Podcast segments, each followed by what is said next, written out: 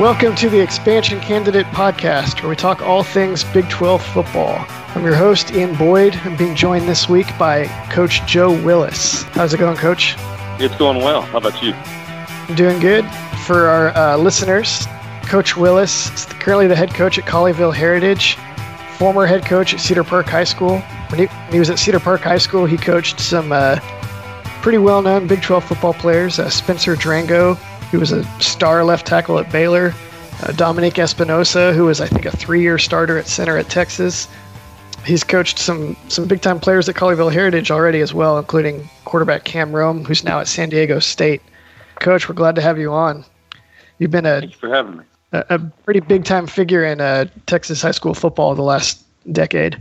Well, I, I appreciate it. I don't I don't know about how big time I've been, but uh, I've been blessed to be around some really good players and some really good assistant coaches. Some of those guys that you know that I'm getting credit for coaching those kids. Uh, those guys were actually coaching them up on a daily basis. So uh, I, I appreciate the compliment, but I have to pass that right along to the kids and the players that have been a part of those uh, teams as well. Those are some pretty strong programs that have had a lot of a lot of successful people involved.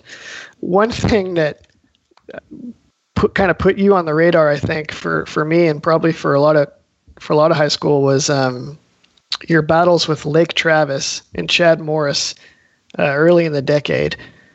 I, I, remember you once telling me that uh, your philosophy on defense was shaped partly by battling Chad Morris's Lake Travis teams. Uh, how, how, did that kind of come no about? Doubt. Yeah, I mean, we, we learned a lot, you know, and, and a lot of that we learned in, in defeat. Of course, a lot of times you learn more in those those losses than you do in the wins. But uh, obviously, Chad was there at Lake Travis. He started a, a really long run. Um, Hank Carter has since then taken over and has obviously continued to have success there. And you know, they have a great system and they have a great way of doing things and a, and a really uh, good community as far as the, the setup for you know uh, football and, and playing championship level football. It's always good to be in a place where everybody uh, roots for the same team and everybody grows up, you know, under the same mascot and same colors and all that stuff. And that that's what Lake Travis was. But yeah, we we learned a lot by by default uh, from Lake Travis. They uh, Chad, when he got there, obviously had been up and had studied Gus Malzahn and had had uh, you know brought that system uh, and and tempo and, and and some of the RPO game had had brought all that with him. Uh, and, you know, it gave us a lot of trouble. The first two years we played them, uh, you know, they really, uh, they ran the score up on us pretty good a couple times. So uh, we learned and we adjusted. Uh, a lot of our defensive philosophy was based on how to stop that, how to call defense and how to, how to communicate our calls across the field in a tempo situation and how to substitute and how to substitute uh, in certain times and, and not just the way we had always done it. So, I'll, you know, I remember um, in in one of those games, I remember the center snapping the ball. At the time, we were on the, the 25 second clock, so the official actually blew the whistle uh, to start the play. And I can remember the center snapping the ball when that whistle was blown. That's how fast they were going. So we had to change the way we communicated our calls. We had to uh, get into our one word call system, and we had to tie the coverage back into the front. That was really significant. I'd always uh, kind of been an old school, you know, defensive guy in terms of call the front and match the secondary, and, and I had to change all that. That had to um, that had to go from secondary down, and I think a lot of people have found that that's the best way to call against that style of offense. But uh, we did learn from it, though. I, I think we, you know, defensively, we did a really good job in 2010 and 2011 against those guys. We played them four times in those two years, beat them once, and, and lost two uh, just heartbreaking games in the quarterfinals uh, both those years. Um, but uh, but I did think we got better because of it, and that's usually how it works. You know, somebody brings in a system that challenges you, uh, and then you have to respond by by getting better on your end. And I think our coaching staff and our kids really uh, really did that. I had a friend who uh, was there for one of the early games before you guys adjusted, and he told me a story. He went to go see Garrett Gilbert because he's a Texas fan, and he was like Lake Travis. You wouldn't believe it. It was like it was like they were playing a video game offense. Mm-hmm. But mm-hmm. then, then the following year, like you like you just said, you beat them once, took them down to the wire twice, and then they moved up to six A, and then Cedar Park was in the state title game two out of the next three years. So uh, yeah. it seems like that really forged that program and your coaching a lot was It, it did. That. It did. And like I said, we, we felt like defensively, you know, I think we lost 21 to 20 2010 and we lost 14 to 9 in 2011. So, you know, we grew up a lot defensively, but, but, you know, those guys didn't just play offense either. Hank obviously was defensive coordinator and uh, had a great defensive mind. And so they play great defense over there. They're, you know, good program uh, all the way around. But, but I, I do think it made us better. And I think it did carry over into 2012 uh, and those guys weren't there anymore. Uh, honestly, uh, I wanted them on the schedule for our non-district games, even though they weren't in our district anymore, because I thought it made our kids a lot better, and I thought our kids really enjoyed, uh, you know, playing those guys. Uh, that didn't work out. Um, you know, it wasn't. It wasn't as if they couldn't or didn't want to play. It was if it was uh, because of the way the schedule had fallen that we couldn't get that game. But, uh, but I think it's a great. Uh, I think that rivalry down there is kind of a, a a, really big deal for the Cedar Park people. I know. So um, hopefully they'll get that thing going again. Yeah, that Central Texas is really there's a lot of big time football there nowadays. It's you know Westlake, Lake Travis, but um, there's been some uh, some major changes in Texas high school football besides just the spread. We were talking earlier, and I wanted to have you come on and talk about some of the um, changes in recruiting that's been going on in the state and the way recruiting's done, and some of the things you've witnessed what would you say are sort of the big interesting issues facing recruiting in Texas high schools right now? Yeah, I mean, I th- it's not just Texas. Honestly, it's it's across the nation, and and and it's it's a challenge to do it right. And you know, there are a lot of smart people on both sides of that that are they're working on trying to make recruiting, um, I, I guess, have some disclosure to it. Uh, but but to be honest with you, that what concerns me as a high school coach is how the high school kid and the high school parents perceive this whole process, uh, because there's a lot of misunderstanding. Now, you know there are people out there uh, that that advertise themselves as as recruiting gurus, and they and and I think probably by and large they do help.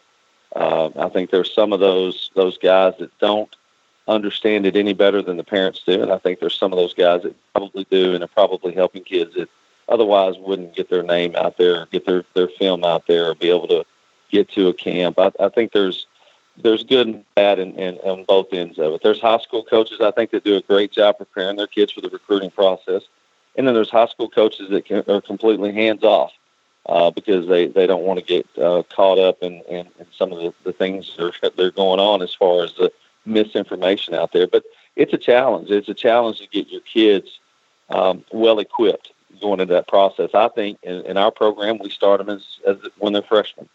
So when they come in the doors, we want we want to know uh, is playing at the next level is that something that interests you? If it is, then you need to get in our recruiting program, and then we're going to educate you and your parents over the next four years about the reality of recruiting, and that there's there's things that are changing out there. So we have to stay on top of that as well. But you know, the biggest challenge to me is to make sure that the kid understands exactly what an offer is, because uh, in in today's college football world, other than maybe the state of Texas, and and I know the coaches here in the state of Texas, the Division One programs here.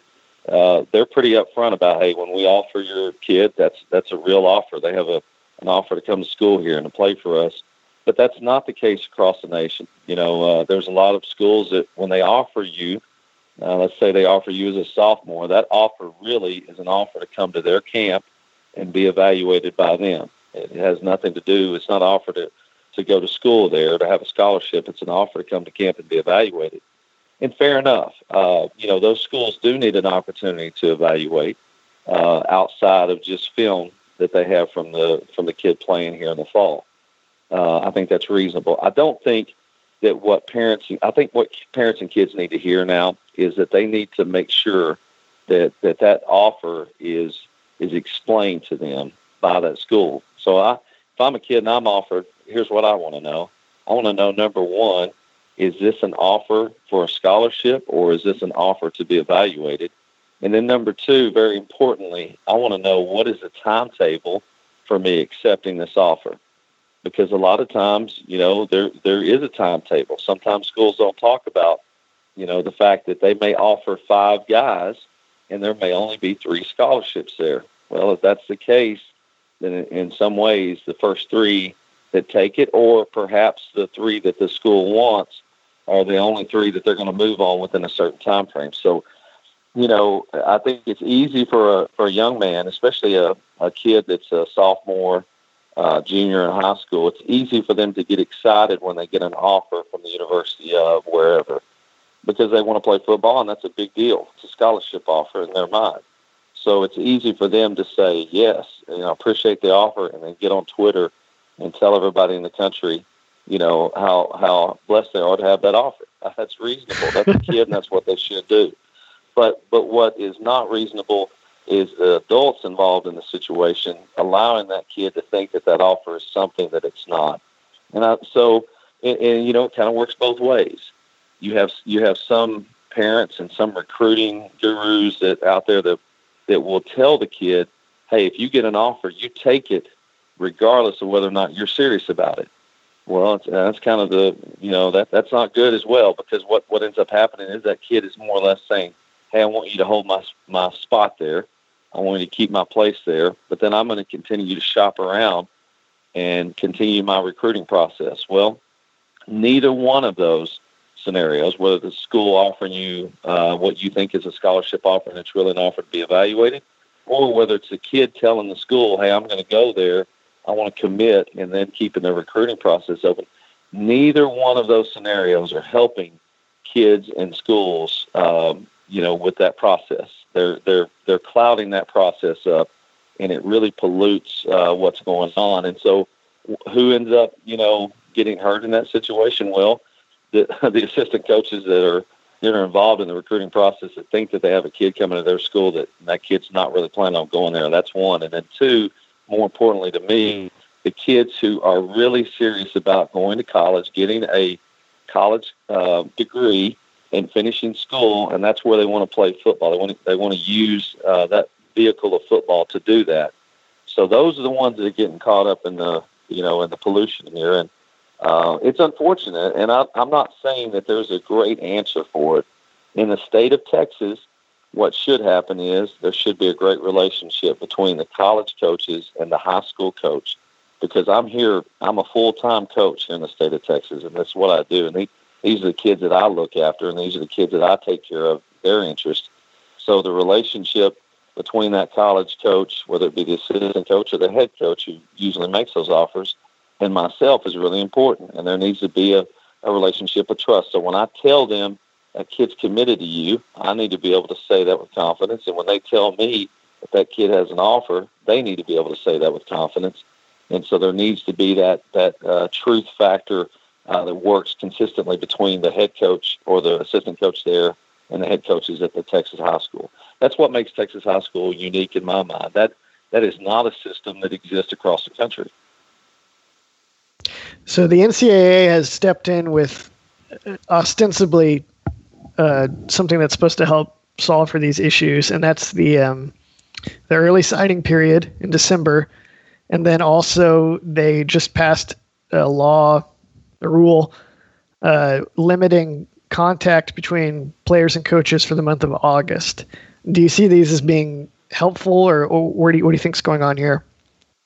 Well, I, I don't. I don't see it as being helpful, and I, will tell you why. And and it's not just my opinion. Like I, I don't know everything out there. I I know that when I listen to college coaches, Coach Saban is is a coach that I consistently believe in his approach because he's a no he's a no nonsense guy. He doesn't have to say things uh, that sound good. He's going to usually tell you what he's what's on his mind, and, and typically that's pretty close to the truth. So, you know, I heard him a few years ago say that he did not like the draft evaluations coming out before the bowl games, and his reasoning was is because uh, he he knew that it would lead to trouble, and it has, by the way, led, led to trouble with kids playing in bowl games because they knew they had a certain uh, status in the in the draft coming up. Um, I think the same effect can can happen now as far as early signing. Uh, and you know, it's I think twenty December twentieth to twenty second is the window, and that's where our state championships are. But you can just imagine a kid in the state of Texas that's playing on a team that's going to play for a state championship, and that early signing date is out there. Well, you can say, well, they don't have to sign the early date.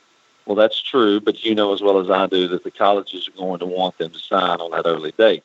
So there's there's this uh, you know there's going to be this inherent pressure to, to sign early if if you can. That's one problem with it I have.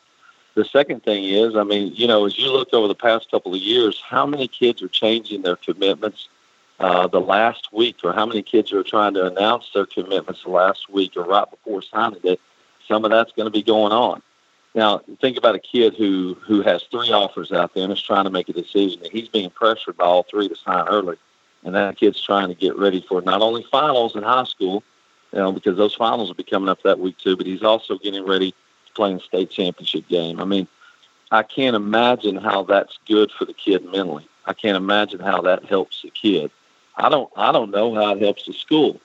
Uh, if I'm if I'm some of these high academic schools, I'm really concerned about this early signing date because I don't even have their first semester scores, you know, to reflect. So if I sign them and they end up not being academically eligible by my standards, then I've got a problem there too.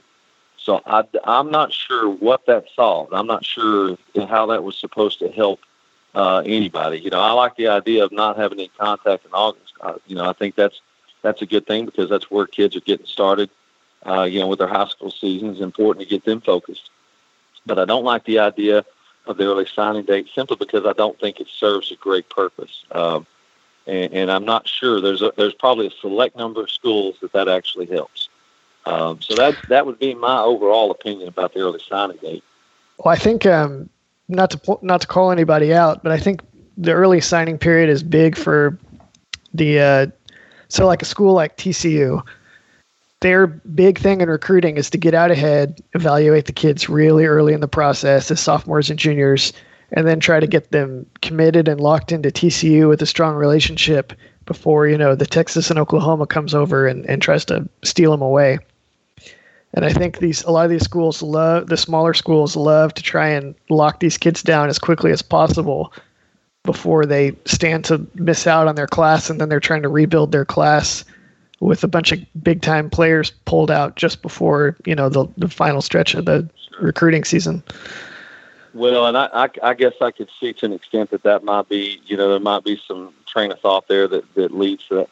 But, but again, I go back to those first semester scores aren't even solidified at that point. I, I really struggle with how a kid academically is going to be, how they're going to decide on his eligibility. Now, there's some obviously that will, but but there there are going to be some kids. That it's going to come down to what their their sem- their first semester of their senior year scores were. Um, and again, that that's that's just my opinion. I may have a misunderstanding of, of what the the real advantages are, but I do know there are some disadvantages to it on the high school side. Well, I think a scary thing that you're pointing to is um, football at its core is a community sport. It's one of the ultimate team sports because there's so much uh, chemistry and sacrifice necessary to do it well. But then you have all these trends in the game that are making it more of an individual, uh, fo- individually yeah. focused thing. So like like your your scenario of the, the the kid who's like, oh, I got my uh, I'm locked into school X, and uh, maybe I don't necessarily care about this playoff game because my future is set. And then all his teammates are guys that have you know sacrificed alongside him, maybe sacrificed to set him up to look good, and they're mm-hmm. trying to fight for as much as they can in their senior years. But he's you know yeah. It, if, he, if he's like not if he's not moving on, his mind is distracted. No doubt. Well, and, and they're going to be distracted. That's the thing. We assume uh, we're we're assuming a lot of maturity on their part. We're assuming that they have uh, a parent there that is is keeping them grounded and sound. I, those kids are out there. That's probably ten percent of the high school population, though. The other ninety percent of those guys are being recruited. Or that goes back to exactly what you said. Uh, they are going to they are going to struggle with their focus, and they are going to lose. Uh, you know, their their you know when you talk about commitment, they're going to lose their commitment to what actually got them to where they're at, and that's that's the high school game itself. And I hate to see that for, for young players. I hate to see a young player focus more on what he's going to do the next year than he is right now. I think that sends a bad message anyway. I mean, you know, we, we as coaches, we talk about focusing on the here and now and taking care of your teammates and taking care of, you know, what's going on now. And, and you know, that, that message is probably out there, but it's, it's so secondary to what the message of our society sends. And that is a promote uh, yourself and make sure that, you know at the end game that, that you're taking care of. And I, I call it the scholarship over championship mentality. And in high school football today, and, and, and in the Metroplex especially, I see a lot of that. It's more about the scholarship than it is about the championship. It's more about the individual than it is about the team. I don't think we build the best players, and I don't think we send the best players off to the next level with that mentality. And again, there's there's an exception to every rule, and I'm sure there's a lot of exceptions out there um, in terms of kids that are grounded and sound and they believe in their community and playing for that team. But I know this that we're giving them an opportunity to lose traction on that on that piece of uh, uh, of, of, thought. Uh, and a, related trend in Texas has been um, the rise of skills coaches and uh, um, AAU like seven on seven summer teams. Um, what are some of the what are some of the impacts you've seen from from uh, the increase in the, the, number of private skills coaches and, and seven on seven type stuff in, in high school football? Well, I mean, one, you know, the, the private skills coach is, is was born out of necessity of the rules. Um, you know, because uh, in the state of Texas, a high school coach doesn't have access uh, outside of the school day uh, and the season, doesn't have access to develop his players. So that was born of necessity because you know anywhere there's there's a need and kids and parents they, they want to go out and develop their skills. They're going they're going to go find somebody to work with. The, the issue, and a lot of, a lot of times, this is the issue, is that you, you can't really. It's hard to say, you know, which which skill co- coaches are, are doing the right thing and which guys are, are just kind of doing it because that's a side business. Um, and, and and there's good and bad. I, there's a lot of them up here in the Metroplex. I've seen them do some really good things, uh, really help the kids out, and I, I believe in what they're doing. But there's also uh, some that that uh, you know might might involve themselves in some kind of side recruiting, you know, in terms of high school to high school uh, type activity, and there's there's some that that may even teach the kid, uh, you know, different things than the high school coach would, and that could lead to trouble. I'll say this: about four years ago, uh, Brown at, at the University of Texas, uh, I sat down with his staff, and, and he agreed to help me uh, with the UIL here in the state of Texas, try to promote the idea that our high school coaches needed more access to our kids in the summer. The reason he was adamant about uh, helping me was because he had seen some of the same things I was talking about. You just mentioned that mentality of go off and play on a club team in the summer, that mentality, uh, you know, of not playing with your teammates in the summer. And that had in turn led to uh, handlers and people that had an association with the kid coming in with the kid on visits and actually acting as if they were his his agent almost. And so he was seeing that, and he understood. Again, going back to what I said earlier, that there needed to be um, the high school coach needed to have more contact and more influence on those those kids than than these guys that were that were handling them in the summer. Um, you know, since then, the UIL has actually this past uh, June at their legislative council meeting, they actually talked about uh, looking into the idea that Texas high school coaches could coach uh, seven on seven in the summer. Now, uh, for me, seven on seven is is is a, is not a the game of football. It's it's a drill that you use within practice. It's a, uh, a practice organization type drill that that you would use to develop quarterbacks and receivers. But it, the game itself, seven on seven, the way uh, I don't know that I'm interested in coaching it. What I do want is to have access to those kids uh, in skill development during the summer. We already have strength and conditioning during the summer, and it's six weeks and four days a week, and, and it's self-policed, and we have two hours a day to, in which to work uh, strength conditioning drills. Uh, but I would like to be able to, to add a football, you know, and, and, and maybe even add some time and have some variation in the days of the week and UIL is doing a really good job right now uh, under the directorship of Susan Elza, uh, our UIL athletic director, of trying to look into ways where our coaches can have more influence and have more time with our kids outside of the school day uh, and outside of the school year. But I do think it's important because anytime you have, well, for instance, there are some sports right now to where the, the college coaches never go to a high school game. They they are only going to uh, their summer league games or their their league games, and And uh, you know, we we sure hope that it doesn't come to that in the state of Texas, to where somebody's going around and the very best players in the Dallas Fort Worth area and putting them on one team, and then that team is going around the, the country and playing. Because again, it goes back to that. That doesn't really help, you know, the the individual football programs, and I don't know that it's great for the kid either. To be honest with you. Um, so, I mean, there is a rise in that. And again, I, I see some advantages in having some good guys around you. Like I said, I know I've got some good ones in this area uh, that our kids go and work with, but I also know uh, that it can lead to problems. And, uh, you know, if that trainer is telling them he'd rather them uh, play on his 7 on 7 team during the summer than play on their, their high school 7 on 7 team, then well, that goes back to we're kind of, you know, we're breaking down the loyalty uh, that that kid has for the program that has actually provided him the opportunities, uh, you know, to, to be recruited. Now, something I've noticed, that you would have a better picture of than I than I would, is that in seven on seven, a lot of it is about um, a little more West Coast NFL style passing, and then mostly just man coverage on defense because a you can't hit people on purpose, and B, it's hard to get you know a loose collection of kids under skills coaches to, to get together and then master I don't you know like two read or something like some kind of zone coverage and then go out and win a seven on seven game that way.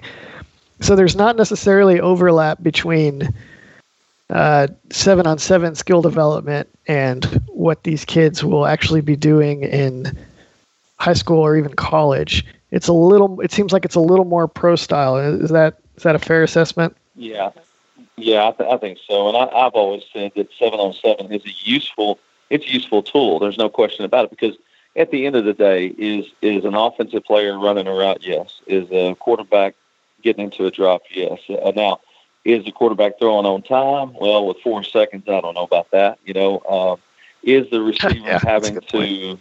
Is he having to avoid underneath coverage? Probably not in that situation. And so, like you just said, you know, in NFL, you you can't touch a receiver past five yards. That's not the rule, obviously, in NCAA or in Texas high school football.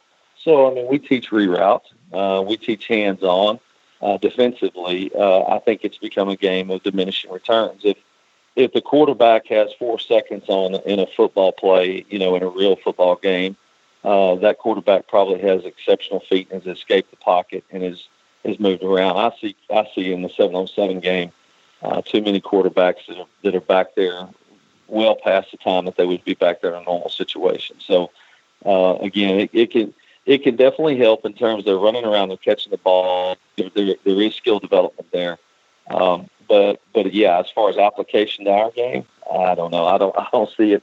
I don't see there being a whole lot of application. They don't run. We don't run seven on seven drills in our practice like we run seven on seven playing the game in the summer league. It's it's it's totally different. So uh, I, I would agree with with what you said about West Coast and NFL in terms of, of the rule set. It probably lends itself better to that style of play. But then you're talking about like a lot of these kids are going to these camps and these seven on seven competitions, and then the recruiting services are ranking kids off their performances in that setting. And uh, a, it's not necessarily teaching the kid something that's going to translate um, it's not necessarily. I mean, quarterback rankings are some some of the most consistently wrong part of recruiting rankings. Um, All rankings, but yeah, I'm with you. And uh, they, uh, like we've said, they're not necessarily learning something that's going to help them win high school games, which is you know whatever. But if you're talking about the player, uh, they're not necessarily learning something that is going to have a huge benefit for them in college, which seems like it's actually a that's actually a big deal in terms of what's best for some of these players. Yeah. Well, and I, I see a lot of this falls back on, you know, the, the it, obviously the college coaches don't they really don't look at some of these rankings and ratings the way parents and kids look at them. They, these rankings and ratings, like all rankings and ratings for high school, because let's face it, I don't care what we're ranked at the start of the year if we make the playoffs and we win six games, we're the state champion. We don't need to be ranked highly to do that. In the college world, it's different, obviously, but but but rating those players and putting stars by their name is is almost the same thing. I say it all the time. That's for the parents and and the, the people, the fans of the game to look at. That's not really what coaches look at and how they evaluate. We tell our kids here, uh, we want you to go to college camps in the summer. We want you to get in front of college coaches in the summer. Uh, the, these other camps that are skill development camps, they, they do serve a purpose. Uh, it's not exposure to in terms of to the college coaches; it's exposure to talent. And you know, if you want to go out and you want to find out about talent, we'll go to one of those things and and, and see some of the guys that you got to compete against here in the Metroplex because there's a lot of talent out there. But but there won't be a college coach there. And, you know, very seldom will a college coach in the state of Texas actually look at any film that's done at the camp or, or listen to any evaluation or write up that's done at the camp. That's done for the for the fans and the parents. That's that's what it's done for. And occasionally we do see out of state schools that are using some of these services, uh, you know, that, that actually videotape some of the drill work because their budgets don't allow them to get down here, you know, so they they utilize a, a recruiting service that may film um, you know that camp, and they so they film an individual, and now that coach can look at it on film. But but at the end of the day, all and this is why going back to why our colleges offering the opportunity to be evaluated. At the end of the day, if I'm a college coach, what do I want? I want to see you on film in the fall, and I want to see you perform for your high school. Okay, that checked. All right. So next box, next box is I want to see if you're interested in coming to my campus because if you are, then then now I know that you may be somebody that I can recruit. If you come to my campus or you come into my campus and performing well at my summer camp, if all those boxes check and I'm still interested in you, then I'll continue to recruit you. So that's really what you know. Uh, parents that spend money on on some of these services and some of these camps, sometimes I think they misunderstand who's actually looking at this information. But but you're right. A lot of these camps are are set up. Uh, well, let's face it, a lot of these camps are set up as ma- as money makers. Uh, you know, so they're set up so that you know they can charge the kid to come in and, and be a part of the camp, and they are going to advertise the kid and promote the kid, but they're promoting everybody at the camp. Everybody who paid the fifty dollars or sixty dollars, they're going to get the same type of promotion.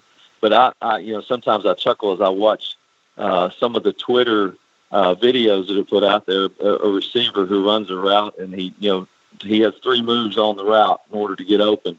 Uh, you know, yeah. and, and he catches the ball, and everybody oohs and ahs. Well, that's not reality. That's not that's not what a, what uh, what we as coaches are really even looking for, and very seldom does that happen in a real game. So, I don't know. Did, it, did that teach the kid the right thing? Because you know, in the real game, you know, we, we want to teach attack the route, attack the man, you know, and separate. I mean, that's that's in the real game. That's how it happens, and I don't see you that happening all the time at some of these camps. I think they're more for promotion and, and money makers and oohs and ahs. And again, it goes back to the parents and the fans and stuff. Uh, the college coaches, I don't know. I, I think very, very little of it actually gets considered. They want to see it. They want to see it face to face. They want to see it in a personal way. Well, let's talk about one other major uh, high school storyline going on right now, and that's IMG Academy a few different Texas coaches have, have spoken about it. Uh, Matt Rhule at Baylor actually said recently that they were not going to recruit kids that go to IMG. Um, Tom Herman at Texas made a comment about emphasizing Texas high school football over IMG, but you backtrack just a little bit, saying like, you know, I understand some of these kids. This is a good opportunity. It's it's not universally horrible. Um, what are the impressions that you've had, or some of the coaches you've known in the in the Metroplex maybe have had of, of IMG and, and what's going on there? Well, I'd say overall, you know, the coaches here um, probably have a negative opinion about IMG because because it doesn't fit into our culture. It doesn't fit into our way of our way of life. Is the kids that we have living in our attendance zones are going to be the kids that we coach, and and that's what we're going to go to bat with every every Friday night. And and anytime you bring in a private school of any kind into that equation, I don't care if it's a private school here in the state of Texas or a school that's designed just for the elite athletes in, in terms of IMG, and, and you start talking about they get to recruit, well, that, that's going to raise some eyebrows because you know, that's not how that's not the culture of Texas high school football. That's not what we, uh, you know, have grown up with. That's not what we want to do.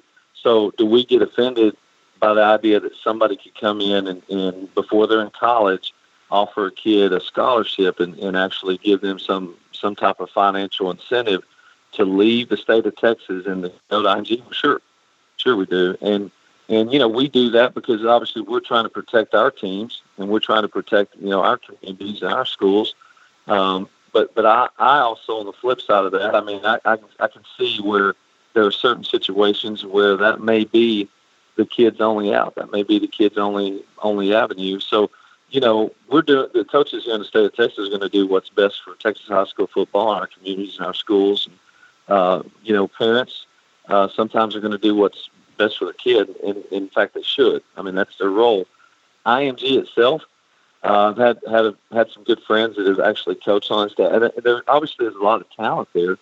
Um, but here's what here's the feedback that I've gotten anyway that they don't always play in competitive games. I mean, they may play in two or three competitive games. Every, you can imagine again t- taking some of the best players across the country and putting them on one team. Well, you know, it sure is hard to compete, you know, or, or get competition when you're when you're not playing that kind of talent. Now, again, they, there's two or three games I'm sure they play every year that are competitive, but but I don't know that that's across the board. I struggle with the idea of, of you know getting better on a team where the other 10 guys are all exceptional players too. I don't know that that's necessarily uh, good for kids. Uh, you know, I don't know that that gives them the edge that they need to, to go on and get better. But, but again, that's just my opinion. Uh, it doesn't mean uh, as far as the uh, kids going out there, kids are going to continue to go out there. And, you know, we're in the state of Texas. I don't think anybody's going to schedule them. And again, you know, why would we? Why would we bring in IMG to play a game uh, so that they can be in front of our kids and in front of uh, the people here in the Metroplex, and then in turn turn around and recruit the same kids that, are playing on our teams. I, uh, that wouldn't make a whole lot of sense, and that's I think that's why that's not happening anymore. Uh, but you know, again, um, you know that's they, they are they are set up uh, as some of these recruiting services are, as some of these camps are. They're set up and uh, so that they can uh, you know make money off of what they're doing. So they have sponsorships, I'm assuming, that pay for all that stuff, and, and they in turn can offer a financial uh, scholarship to the kid and, and bring them out there. And hey, if that's what's best for the kid, then I say go for it. Uh, but I've always said uh, here at our program, I hope that we can compete with any program in the nation in terms of what we offer here. So, uh, you know, we feel pretty good about the product we have, and if we got to compete head to head with IMG, so be it. Just to wrap things up here, you uh, know some of the coaches around the Big 12, uh, communicate with them for recruiting purposes or, or just for other for camps and things like that. What are your impressions of this upcoming Big 12 season and uh, who, who you see as maybe some front runners or some interesting stories the, around the league this year?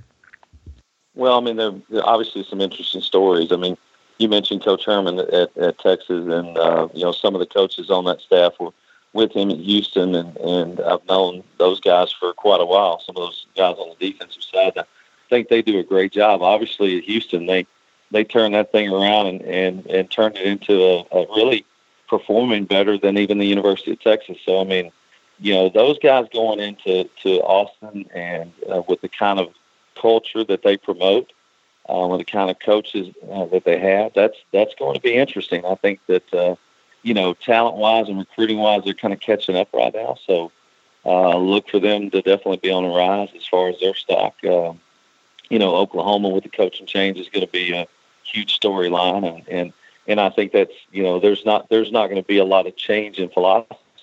He's still going to continue to call offense, but um, but you know, anytime you have the the head coach uh, a different guy. You know, sometimes it takes a few games for for players and coaches alike on that staff to get used to to the leadership style. And so we'll see how that goes. I think they're very talented.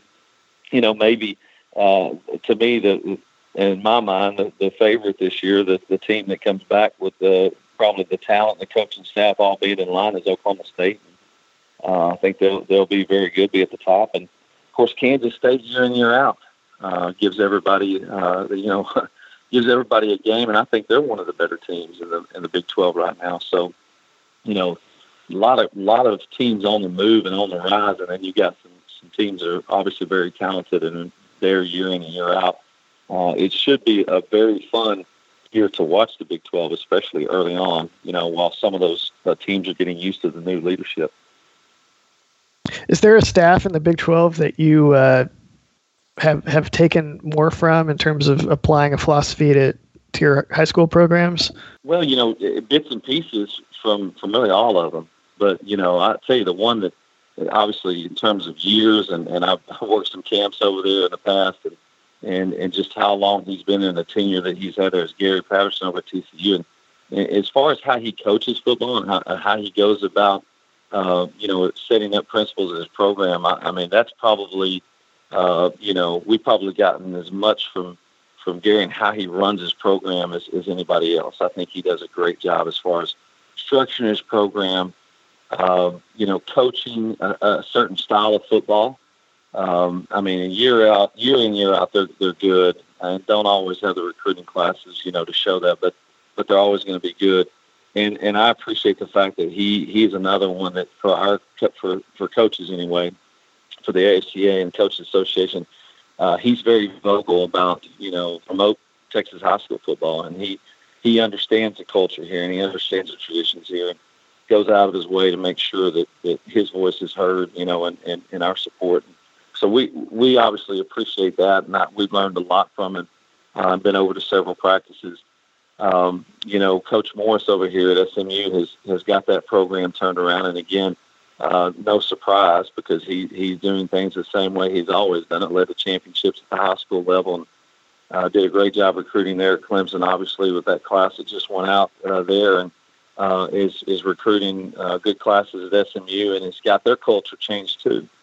You know, and then uh, the the coaching staff that's at the University of Texas now, the defensive staff had uh, uh, had gone and made visits down to the University of Houston. So uh, picked up defensively. I mean, that's really our philosophy defensively is, is very similar to them, um, you know, and what they do. So, yeah, I mean, it's it, it's kind of across the board. You know, we uh, we picked up bits and pieces from everywhere. We've even been to Oklahoma State before, and uh, they they have a great culture. They have a uh, you know really good system, and and you know small market as far as the TV market, market's not real big, but you know you're in a you're in a great place. It's isolated, and I think that's a that's an important key that I picked up on. You know, anytime you have autonomy over your program and you get autonomy from your tenure and being there a while, I think I think that program usually runs a little bit smoother. And you know, going back to your storyline in the Big Twelve, I think that's the you know the big storyline is what coaches have been there the longest uh, and have, have have been able to kind of build and maintain their traditions there because that doesn't happen a lot in college football. You don't get coaches that stay there, you know, over five years a lot. You know, it's a lot of turnover. And, you know, University of Texas is a great example. A lot of media influence there, and, and a lot of, uh, you know, everything's just kind of out in the open. I think Coach Herman had said something about it last week about not having, uh, you know, reporters at the practices yeah. able to go on social media live, and and and I think that's that's so that's reasonable. I think that's important. I think it's it's important to take you know the your kids and protect them from from all the outside views and opinions and all those things because uh, you know it's easy, especially with a young coaching staff, to get all those things skewed all over the place. And when you're in a place like Kansas State, where you know that guy is, is a tradition himself, uh, Coach Snyder is that that uh, you know it's it's much easier to say, hey, you know we're going to protect our kids, and this is how we do things, and, and nobody's going to question it. And Oklahoma State's the same way. Stillwater. I mean, you know, Coach Gundy's got a um, a place there where he he is a part of what they do, and, and everyone respects that. Um, and and so when you're not getting questioned and there's autonomy there, that you know you tend to have success, and that's what I've learned. I think from a lot of the coaches around the state, and even up here to our north, is that when you can get that kind of autonomy and you can get that kind of buy-in and trust, then you can have success. That is an interesting insight, especially related to Texas and some of the turmoil they've been through. I'll tell you what, I'm also interested to, to see TCU if they uh, if they end up turning to that Metroplex champion Shawn Robinson sooner than later um, to yeah. run their offense. It will be interesting. Uh, that's going to be an interesting uh, look over there. Of course, uh, Coach Cumbie now, you know, is a, is an offensive coordinator, and Coach Meacham, who did a great job, now has gone on to Kansas. So it, will be interesting to see how that, that changes and if it changes anything. And, and that quarterback battle is going to be be fun to watch. Well, Coach, thanks so much for your time. Loved having you on, and good luck this season at Colleyville Heritage. All right, thank you very much. Well, thanks again to Coach Willis for coming on. Um, that's going to be it this week for an expansion candidate. You can find me, Ian Boyd, on Twitter at Ian underscore A underscore Boyd, or you can find me writing about Big 12 in general on sportstreatise.com. Thanks for listening.